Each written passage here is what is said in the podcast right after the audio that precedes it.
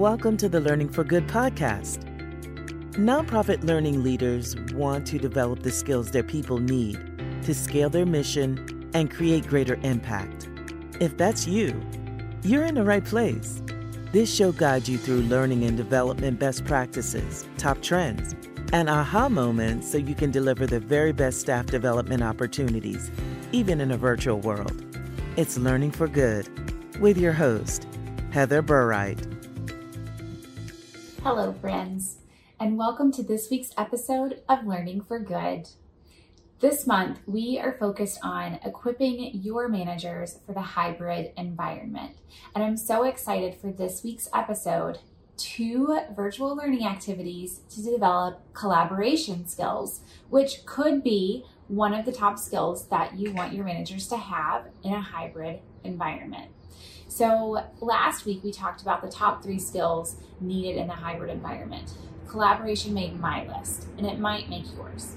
It's important to have clear expectations, open communication, and thoughtfully designed and productive co-working sessions when collaborating virtually. So today, I'm going to share two virtual learning activities that you can implement to develop your team's collaboration skills. Let's dive in. It's Learning for Good. All right, let's talk collaboration. So, what does it mean to collaborate? What does it look like? How will everyone interact? How will everyone contribute? These are a few of the questions that can help inform your group norms. And group norms are what allow your group to work together or collaborate more effectively. So, to develop the skill of collaboration, team leaders need the opportunity to practice establishing group norms.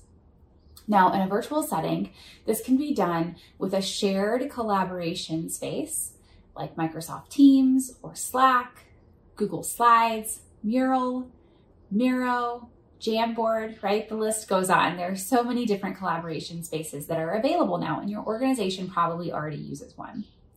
So let's assume that you are using Google Slides. We're going to get your team leaders together in a virtual setting, and we're going to put them into small breakout groups with one person assigned to facilitate each group. So one participant, one team leader is going to facilitate each group. One person in each group is going to be assigned to capture the discussion on those Google Slides. So you're going to provide those team leaders with the questions uh, to help prompt their thinking about group norms. And you're going to ask them to work together or collaborate to create at least five to six group norms for stronger hybrid collaboration. Then you're going to bring those groups, those breakout groups, back together to that main session. And as a large group, you're going to debrief the activity so that everyone can share those group norms that they identified. The idea here is that they leave the space, that virtual learning space, with a list of group norms. But they also leave the space ready to facilitate that conversation, that same conversation with their teams. So now they have an idea of what group norms are. They've practiced collaborating in a virtual environment in those small breakout groups, and they're ready to facilitate a similar conversation with their teams so that their teams can co-create their own set of group norms. All right, so now they're ready to facilitate this conversation. They're gonna identify their group norms as a team. What happens next? Well, in a best case scenario, participants are able to try this new skill in the real world. We're gonna give them a chance to implement that with their teams. And then we're gonna bring them back together in this virtual learning environment to reflect and adjust. So let's assume they implemented this conversation with their teams, they've identified group norms with their teams, and they're coming back to a virtual environment to reflect and adjust. What did their team members appreciate about that process of co-creating group norms? What didn't go well? Because there's always some things, some hiccups, right? Some things you're not expecting. What didn't go well? What was challenging or frustrating for the team members? If you've started to implement those group norms that were identified, how are they working? Is your hybrid collaboration any stronger now that you have those group norms than it was before? What challenges are you still experiencing as a team when you're trying to collaborate?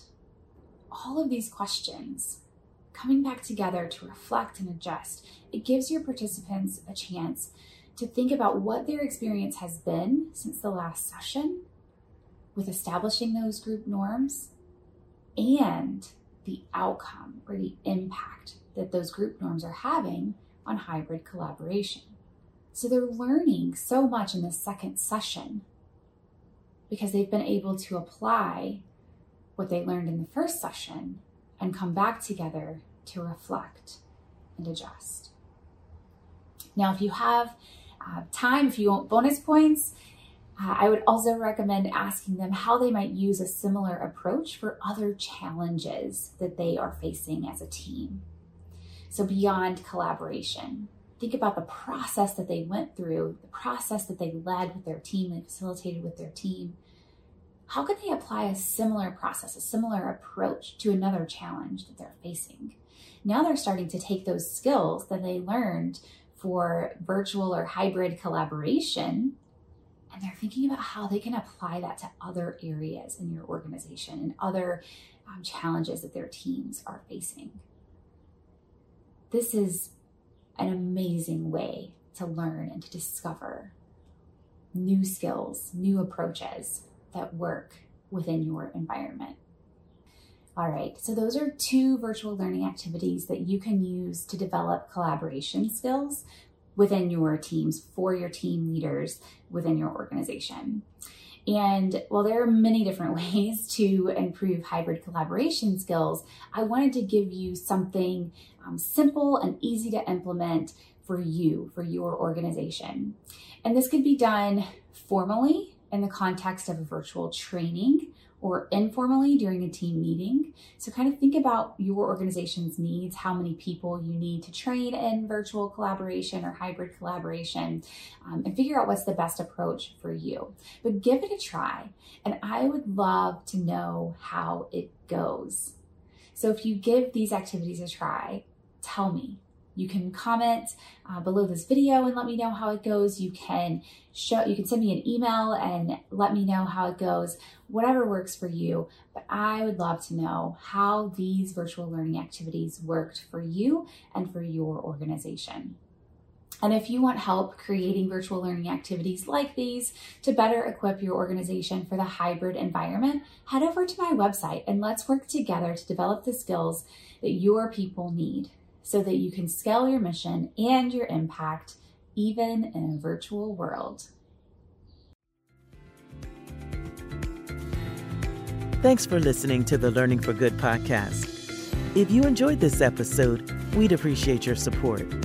Stay connected by subscribing anywhere you listen to podcasts. Leave us a five-star rating and review, and share the Learning for Good podcast with your community on social media.